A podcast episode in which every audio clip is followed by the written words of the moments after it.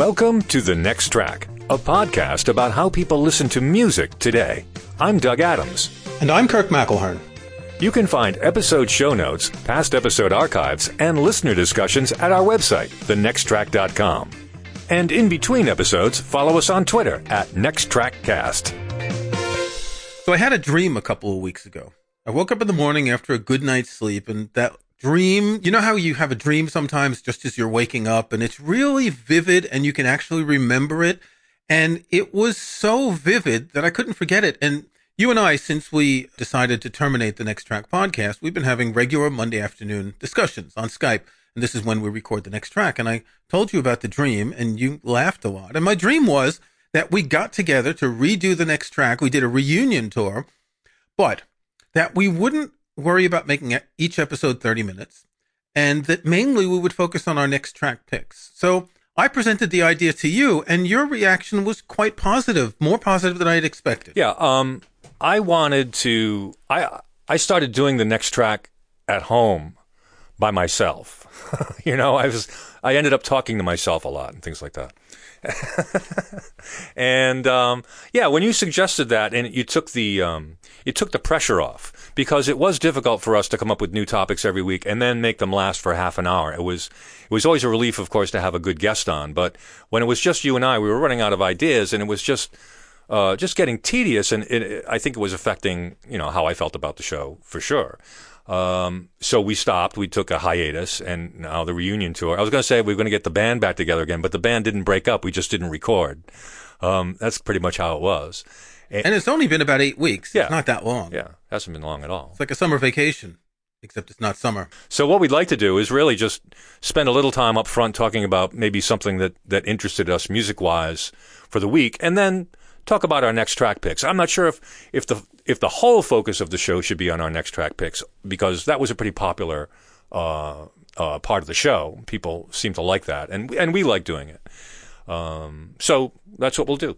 We'll uh, we'll chat a little about music. And you posted an article this week that I thought was really interesting. Um, that talked about modern music and talked about how people listen to music. Uh, yes, my article is entitled "Voice Assistants Will Impoverish Music," and that's a pretty forthright statement. But the idea. Can you explain what you mean by impoverish? Well, because that, that was a weird word to use. Oh well, I'm a writer. I use weird words. Sometimes. I know, but I want. I... Well, it will make music poorer. It will. It will reduce the amount of music we get. Here's here's my theory. Back in the day, and here we go, old people again. LPs. You'd look through your shelf or your pile of LPs, and you'd look for something. And you know, when you're doing that, think of the the mindset you had. Not if it was altered in any way, but the fact that what you were looking for was a, a, sign, a representation of what was on the type of music you wanted to listen to. You had a hankering to listen to music. And you knew that when you saw a particular album, it would sort of click and say, yes, this is what I wanted to listen to. Or there was an album you were looking for, can't remember who it's by, but the cover would remind you. And, you know, if you hadn't recently realphabetized your records, then you might not be able to find it. And did you alphabetize them by artist or by title? If you don't remember the name of the album, you can't find it. So this, all of this came down to visual ways of deciding what you were going to listen to. I don't think anyone ever, well, I take that back. I know there were people who created catalogs and lists and file cards for their, for their uh, music collections, but that's not how you thought of listening to music. Now, of course, over time that changed. We got CDs, so the shelves were smaller. They were easier to alphabetize because the spines were wider, so you could see you know, who the artist and album were. And we would still look for something visually. Then in iTunes, well, you had multiple ways to search for something. You could look for a song. If you want to find Freebird, you type Freebird in the search field and you get Freebird. I don't remember which album Freebird was on though. So if I wanted to listen to the whole album, I would have to look for the artist, Lynyrd Skynyrd. Or you could flip through in Album View, for example and you'd see the covers of the albums. You'd see the artwork if you have all the artwork for your, your records. Now, fast forward to now with voice assistants, and you're sitting in front of your HomePod, your Sonos speaker, whatever it is, and you say, Hey, voice assistant, I'd really like to listen to that Beatles album with the white cover. Which one is it? I can't remember what the name is it. And of course, when I asked the voice assistant on my iPhone, it says, I don't have that information in Beatles. You can also try play the movie Beatles. Now, if you do ask the voice assistant to play the White Album, it will play that. But if you ask it to say, play the Grateful Dead record with the rose on the cover, it's not going to know that that's American Beauty.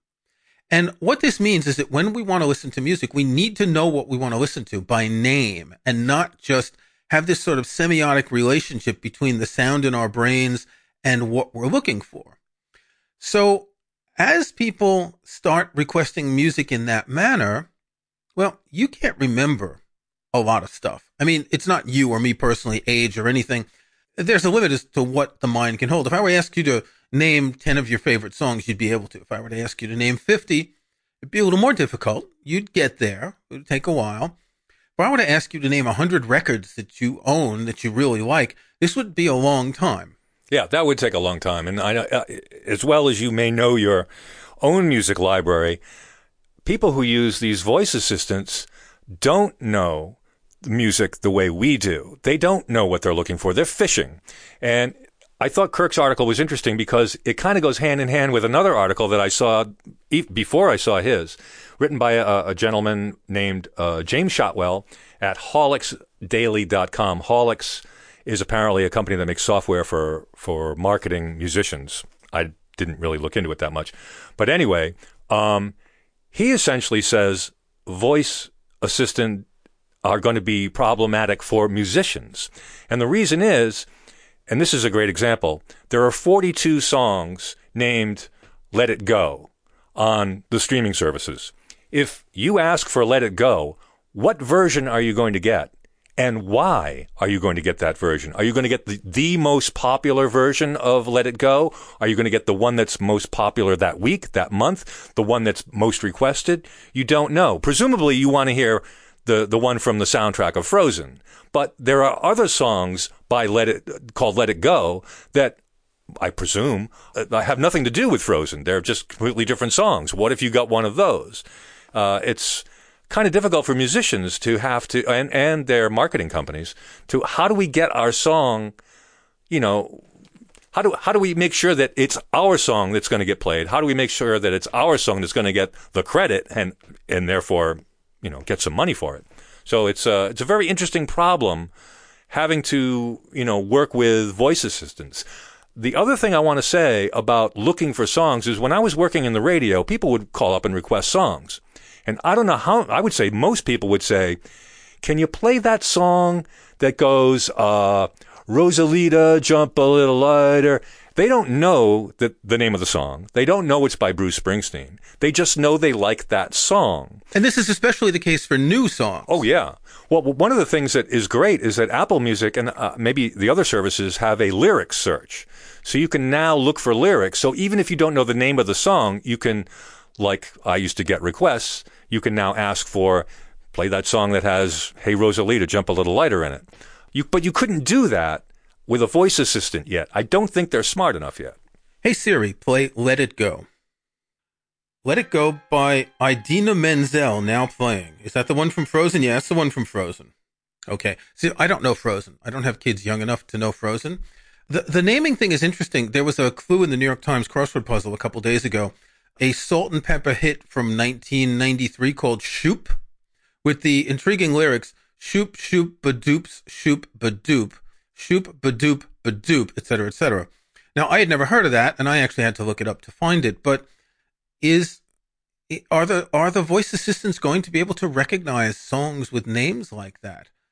You know, one problem that I've had is trying to get any classical music by a specific performer for, forget about getting, you know, the Polovtsian dance number three. They'll find one of those. But if I want to hear, say, Charles Ives Concord Sonata played by uh, Marc-André Hamelin, and I'm pronouncing it correctly, they're not going to find it. And it, it goes a lot further than that. It goes anything that is out of anything that is out of the sort of comfort zone of these voice assistants, which certainly have an algorithm of we got to be 95% sure to be able to do it. Otherwise, we say we don't know is not going to be found. So the problem that I'm seeing regarding the impoverishment of music is that people will not be playing music that they can't remember. And the, the majority of people who listen to music as wallpaper, 80% roughly, are going to request the most recent songs Or maybe they'll look for a playlist or a specific artist, but it's still going to be the most recent stuff. And that means the back catalog is going to fade out. With one exception, the classic rock back catalog is going to exist as long as there are baby boomers because that stuff has been played so many times. That's an interesting thing because uh, according to all the, the research that's being done, the the bell curve of of smart speaker ownership peaks with people 35 to 50 and those are the people that like the classic rock that their parents listen to. Um, so it doesn't surprise me that that will work. It's really interesting that I can't choose. I prefer to go back and choose my music by looking through my library rather than asking the voice assistant. I've tried it a couple of times with Siri. We have an Echo Dot too. I've messed around with that a little bit, and I'm never satisfied with what come what what they find. And even then, it's it's either has to be a playlist that I've maybe already heard or that I'm only going to want to hear once anyway because I don't listen to music the way wallpaper listeners do. I listen critically and I listen, you know, for recreation, for fun, and that kind of thing. Um, so it, it comes down to um, the music you're going to request is going to be the most popular that is happening now. There's really no other way to do it. They have to. I, I, I think it's going to be based on the number of requests that they get and the popularity of the songs, which can all be measured dozens of different ways. I mean, there's all kinds of tracking for that kind of stuff. Yeah. Now I'm just looking at Miles Davis's discography. Now, granted, the people who listen to Miles Davis are probably less likely to request music over a smart speaker. But if you want to listen to some of his early prestige recordings before he joined Columbia, you've got Walkin', Cookin', Relaxin', Workin', Steamin', great albums all. But how do you remember which one is which? Which one has the song, the track that you want to hear? You might remember Bag's Groove because that's the song that he played a lot. You might remember the one with uh, Miles Davis and the Modern Jazz Giants because that's got the Modern Jazz Giants. It's got a longer title, but you're you're basically going to it's it's a sort of a funnel that is inverted. You're going down the top of the funnel because you can't see any further. For his later records, you may remember of Sketches of Spain. You may remember You'll certainly remember Kind of Blue. You'll remember Bitches Brew and some things like that, but you won't remember everything. And essentially, music is going to be selected by what people can remember. And when you filter the 50 million tracks that streaming services have now, you've just gotten this down to next to nothing. People will be more likely to want a, I don't know, a Rolling Stones greatest hits records instead of the one with the zipper on the cover. What was that called again? That's Sticky Fingers. Right, Sticky Fingers. Yeah. oh, you did know that, right? Of course I did. But I'm just putting myself in the situation of either an elderly baby baby boomer whose memory has faded or someone young who's seen the record but can't remember what it's called and when when you're using the voice assistant you have no visual feedback and if you're using a HomePod right you can't see a screen you can always look at the screen on your iPhone open it and search and say show me Rolling Stones and you'll see all the albums but when you're using a voice assistant, you can't do that. In my car, one of my cars has CarPlay, and obviously I can only request while I'm driving what I can say. Now, put yourself in the situation when you're driving and you want some driving music, right? There's a certain kind of music. You think of LA Woman or, I don't know, Exile on Main Street, The Clash is London Calling. Highway Star, Deep Purple. That's the one I usually. Okay. But go beyond that and you want something a little bit more obscure and you got to pull the car over if you want to choose what yeah, you right. want to listen to. Yeah. See, I think in a situation like that, having having ready-made playlists is probably good. If you're if you know you're going to be in the car, you're going to be in the car for 15 minutes, 20 minutes, half an hour, whatever it is. You may have playlists set up and ready to go for that. I mean, I kind of do, I suppose. Um, I just fall back on on a decent playlist or whatever my my radio station on on Apple Music pulls up for me. Yeah, so I use my Apple Music radio station, but the problem is there are several types of music and if if it's in the mood to play jazz today, it's going to play about 12 tracks of jazz before it gets into something else. And if I don't want to hear jazz, which rarely in the car do I want to hear jazz, I have to skip forward until I get to something else. But then it gets to another genre, and that's not the right one either. So you don't want to play DJ while you're driving the car. I mean, that's one exactly. of the things I do not that's like. The whole point of that's what that's the whole point of saying car, play me music. Yeah. So I, I think if you're in this situation in a car, you should make some playlists and maybe even put your 50 favorite records into one playlist and, and tell the car to shuffle, Shuffle that playlist. Yeah. And at least there, you know, you'll have music that you want to hear. Or make one playlist for jazz, one for rock, one for blues, one for, you know, whatever. Think about doing that so you don't have to pull over. And, you know, if you're 20 miles between a service station on a, on a freeway or a motorway, then that's a long time to go not listening to good music. I can't believe that you would actually ask a voice assistant to play one Miles Davis song, though. you know, would you do that? Well, not so much a song, but a, but a record. Uh, But so if you're at home and you're listening on your home pod, and oh yeah, I really want to hear this song. I really want to hear Round Midnight. I wonder, can Siri play? Hey Siri, play Miles Davis Round Midnight. Playing Round Midnight by Miles Davis. And it's the correct one too, the mono record. But of course, if I were to just say play Round Midnight, because lots of people covered it. Hey Siri, play Round Midnight. Comes up with Thelonious Monk. Do I really want to hear Monk's version? Maybe. So the problem, and, and so this is the problem you mentioned with multiple songs with the same title. This is why authors tend to be very careful about how they name their books when they write novels, because you don't want someone, you don't want a novel whose name is the same as an existing novel, particularly if the existing novel is bad. Um, there was an interesting story a couple years ago. I think Stephen King released a novel and the title already existed of a previous book. And it turned out that the other author was getting like thousands of sales, and Stephen King was like, "I'm really sorry, but I'm really glad for you because I helped out, you know, a, a, a backlist author who hasn't been selling a lot of books." But yeah, you got to be careful about that. Well, that's an interesting thing too, because I mean, as a musician, I don't, I don't want to have to name my album or name a song because it's not going to get through the voice algorithm. It's not, you know what I mean? It's, I, I don't want to, I don't want to use my my artistry to cater to this this algorithm. I want to do what I want to do, and if I want to name my song "Let It Go," then I'm going to do it. Um, you know, but then again, on the other hand, I can definitely see some people trying to game the system where they do come up with unusual, memorable, and unique album names and, and song titles. Thank you. Next. I don't know how you could forget the name of that song, and it's really easy to pass that title along. Um, so, I mean, is that an example of, of, of Ariana Grande taking uh, taking advantage of, of the algorithm? I don't know, but it's a, it's an interesting thought. It could be the producers are saying now, you know, think carefully about the names of your songs because people are going to search for them that way. And what about covers? When someone does a cover, they can't change the name of the song. So would anyone really record, you know, blowing in the wind today, uh, hoping to get airplay on a streaming service? Not to mention, I don't know, whole lot of love or, um, any, any famous song. I mean, there are plenty of there are plenty of songs that deserve to be covered, and that you know that's a popular thing. But are you going to think twice now before you release it because you may not even get any hits for it? Yeah. So the the listener would need to know the name of the artist in that case. Yep. Now, the the Frozen song, I already forgot the name because I'm I have no young children. If I knew the name of the artist of a different artist, I could say play whatever it is by this artist. But this com this is the memory problem that we can't remember all this detail, and eventually those backlist forgotten songs will remain forgotten at the bottom of the bell curve, and you know it's the most popular, the most recent songs that are going to get more airplay.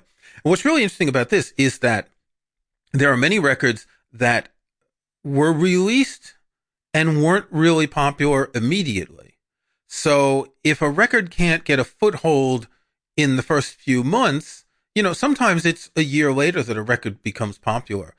Often, if, if music from a record is used on a soundtrack of a movie, that will reinvigorate the sales of a, a previous record. And of course, that could do it now because people will be looking for the song because of the of the soundtrack. But it means that the launch window for a record, a song, or an album is extremely short today. Yeah, absolutely. You got to be quick, and it's. I, I remember when you know doing radio in the '80s and the '90s, uh, an album would sit at the top of the charts for weeks and weeks and weeks because they would manipulate how the singles were released and coordinate the marketing and things. But with streaming, you really don't have that much control over what the audience is going to be demanding to hear from it. Well, there is the single release uh, strategy. Often, in fact, these days it's more singles than albums. And so the real important thing for artists today, at least in genres like pop and, and rap and all that, is to get into playlists because it's the playlists that people are choosing or asking for. They're not going to remember the titles of the songs. And so if you're in a playlist, you get the play until the song is bounced out of the playlist by something new. And then we're back to radio, aren't we? That had a playlist of, you know, 50 songs that you play during the day and they last until people tire of them. And I'm sure the radio stations, you know, they were looking at the, the billboard charts to see when things started dropping and then they drop them out and bring something new in. And it's, these playlists are pretty much just like radio without the DJ and the ads. I would really like in I, and I don't imagine it could happen now, but in the next few years, you will have your own DJ assistant. And your DJ assistant will actually learn what you like. It will really learn what you like, not like Apple Music that detects you play this song a lot. It will learn your musical taste and it will behave like a radio station. So you'll have your DJ voice assistant talking to you and going, "Hey, good morning, Doug. How you doing? It's 52 degrees outside. We're going to have I mean, you know, he does all that stuff for me or she does that all, all that stuff for me and then plays a few songs and back sells them. Maybe even plays a few ads. Ooh. Maybe if this is a free service, maybe I get a couple of, of radio commercials a couple of times an hour. But I mean, it's all catered to me, not not uh, you know just well you might like this you might like this because you like this genre because you like this era of music you might like this i know we, both of us complain about these algorithms that that find you know because uh, i tweeted one today because you like the j geils band you might like patti smith What? I don't see I mean, the I link do, there. Yeah, I, I do like Patti Smith, but it's not because I like the J. Geils band. Um, so I mean, I'm hoping that the algorithms get better and the voice assistants get better, and then I will have my own my own um, what would you call it? My music valet. That would be awesome. Your your music concierge. Yes, exactly. But of course, like then these would be personally targeted ads based on your web activity mm-hmm. and online behavior and all that, and that gets creepy. Okay. Okay, well, it is creepy, but you can see how it could be done. Yeah. So imagine if your music concierge is you were just looking last night for I don't know, let's think of something, a new couch. And your music concierge says, "You know what, Dougie? We've got this furniture store down in Boston, and they've got sales on couches." And we know how many people are in your family, how many cats and dogs you have, and this is the right size couch for you. I, I wouldn't mind it. I mean, I, I, you know, I get the creepiness factor, but you know what though? You just pay for it. Ten dollars a month. Okay, fine. Get rid of the ads. All right, let's let's uh let's get into our next tracks then. Yeah, we we don't have to fill thirty minutes of it. So next track. So I've been listening to something um in in the past couple weeks a few times, and this is an extraordinary piece of music. Obviously, for the reunion tour show, I had to pick something by the Grateful Dead, but that's not why I picked it. I, picked it because it is one of the most astounding Grateful Dead recordings. It is arguably the longest single song that the Grateful Dead recorded, or at least officially released, and I'll go into that later. It's 52174. It's playing in the band, and on the box set that was released last year called Pacific Northwest 7374, the complete recordings, it is listed at 4659. Now, if you cut out the intro, it comes out to about 4620, you know, the intro before they start playing. Playing in the Band is one of the two songs that they used for these really long extended jams through the 70s. Dark Star is the other one, and most people are familiar with that. Playing in the Band is just a little song that's on a little album that Bob Weir recorded called Ace, which was technically a solo album. Of course, all the Grateful Dead members played on it. And they would do a verse and then they would just kind of settle into this jazzy groove and they'd do 10, 15, 20 minutes. Here it's 46 minutes and change. And it's kind of like an acid trip. You start with the verse and it's very lyrical, and then you get into the jazzy stuff. Then you get into the sort of what, what Deadheads call a tiger jam, where Jerry's like playing this really fast stuff on the guitar. And then it gets into this atonal music, and then it kind of floats around a bit, and then it comes back and it kind of resolves back into the verse and the chorus. It's extremely powerful. It's a symphony. It's a chamber symphony. It's one of the more extraordinary songs, live songs by the Dead. Now, is it the longest song? June 679, there is a uh, Turn On Your Love Light that is a bit longer. Uh, I believe it's 49 minutes, but there is some question as to whether the tape has the appropriate provenance. In other words, at one point, with about nine minutes left, there's like an extended guitar just note, and then music comes back, and it people are suggesting it might be spliced. The Dark Star of 51172 is listed as 4712. It's a little bit longer, but there's a four minute drum solo in it. Now, when the Dead were playing and the drums would come in, the rest of the band would walk off for a couple minutes. They'd get something to drink, smoke a cigarette, do some lines, and then they'd come back and they'd slowly come in after the drum solo. So this is the single longest continuous song. There are 90 minute jams where they've done three songs in a row, but this is um, you know, on its own, it stands out, regardless of whether it is the Guinness Book of World Record holder for the longest continuous single Grateful Dead song. It's an amazing recording. Is there a category for that? Um, we should make one. We really should. uh, it was released on vinyl last year for Record Store Day. 7,400 copies were released. 2140 is side one and 2444 is side two. So what they do is they kind of fade out side one and fade in on side two. And it, it's you know, you, you just, I don't. yeah, it's not great, but you know, this is what if you remember the Europe '72 album, it did that on I believe sides three and four. It faded out and faded back in because it was a long jam over two discs. Yeah, that's true. So other than that, you can get it on a smaller version of the Pacific Northwest set. Believe it if you need it, which is just three CDs and has lots of other really good stuff. So boy, if you're not into the dead, this just must sound incredibly. You know, even even I am. Not, I'm I'm just a casual dead listener, but the um the minutia that is considered, you know, it's just uh, it's. At, at first, I used to think it was foolish, but no, you know what? If you're into something, you're into something, and uh, you know, arguing about the minutia is, I think, a, a you know a, a, a, fun sport. It's no different than stats uh, for sports. Right, exactly. But Doug, you will have an opportunity to hear it because this three CD release is available on Apple Music. Oh, well then I'll. Uh... We'll link to it in the show notes as usual. My next track pick this week is uh, a good old good one that I actually haven't listened to all the way through. It's Blondie's Parallel Lines. I think I know every song on the album. They released six singles from it, including uh, Heart of Glass, which was a, an international hit. But that wasn't the first single, and I was really surprised to discover what the first single from it was. And it, it was Picture This, which is a kind of a lameo sort of. It's not Blondie. I mean, it is Blondie, but it's not. You know, you'd think the first single would be something a little more heavy. Like I've always liked the first cut, hanging on the telephone. Whenever I hear that beep beep beep beep, and then the drums, and she comes in and says, "I'm in the phone booth." It's the one across the hall. It just sets a great New York sort of scene. You know, she's in the hallway going to argue with her boyfriend, and she's in the phone booth across the hall. So you know that it's a lousy little motel, hotel sort of place. Um, I've always loved that.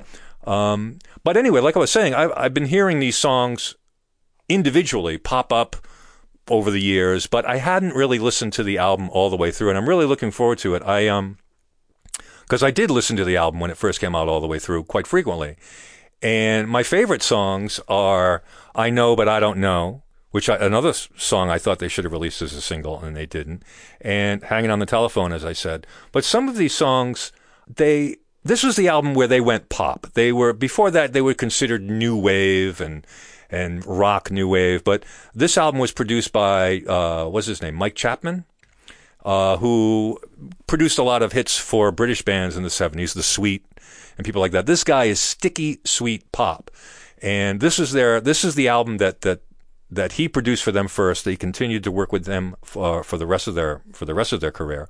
So it's quite different from the first two albums, which I kind of liked.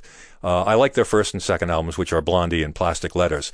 But Parallel Lines is really a big deal. It came out in late 1978, w- was a huge hit in the uh, winter and spring of 79, and that's when everybody found out about Blondie. So that's what I'm going to be listening to. You like? Are you a Blondie fan? You know, it, it was in the air back then, and this was just the period yeah. when everyone was shifting into new wave-ish post-punk type music, and you know, this is the end of the disco period. I'm just noticing on Wikipedia that the album version of Heart of Glass was replaced with the disco version that was five minutes and 50 seconds on pressings of the album from March 79 onward, because the non-disco version is very different. It is a pop track Yet the disco long mix was probably the one that we heard the most in spite of the length on the radio. Before they actually, in the, the demo version of, of Heart of Glass is called the disco song. So even they knew that they had to do something with a disco beat. You know, they I think they even talked about trying to copy some of the some of the riffing from uh, Saturday Night Fever because they weren't even though they were from New York and they probably were very familiar with the dance scene, they weren't you know, they, they, they didn't play that kind of music. Um, if you listen to their first two albums, they're a rock band. So Chapman turned them into a pop disco uh, band, which was probably a good thing because Heart of Glass became an international hit, and not just in the United States, but everywhere. It was well, so did song. One Way or Another. yes, yep, yep, yep. Now, I didn't realize that Robert Fripp played guitar on this. Yeah, no, Fade Away and Radiate. He provides the uh, Yeah. which. Let's get Robert Fripp to come in here and do typical ring, ring, ring. Okay, we got it. Well, they had all they had all heard the, the David Bowie album Heroes, Right. and they figured that that was the sound that everyone needed to have a hit. That's true. He did the same thing on Heroes. I haven't listened to this record probably in let's see, it's 40 years old, so I probably haven't listened to it in 37 years. But I'm going to spin it later because this will bring it back a lot of memories. This really was the kind of thing. uh, What, what's interesting is that this was a crossover that, uh, the same way that rap in that period was crossing over from the black population in New York to the white, this sort of record was crossing over in the other way with Heart of Glass. And you would hear this on boom boxes in New York a lot. So it, it was an interesting time. It Wasn't this 78 was the same time when the Rolling Stones came out with, um, what's their disco Do do song? do do do do do. Uh, I miss you. Yeah. Was that 78 or 80? Around I miss you. Everybody was doing a new, that New York disco sound. Yeah. The New York disco sound. This was episode number 140 of The Next Track. Thank you very much for listening. Your comments on the show are welcome. You can start or join a conversation on this episode's show page at our website. You'll also find links to some of the things we talked about in the show notes for this episode. Just visit thenexttrack.com. If you like the show, we'd appreciate it if you gave us a rating or a review wherever you get your podcasts. And if you can't leave a review, recommend us to a friend or two using your built in voice technology. Thanks again. We'll talk to you next time.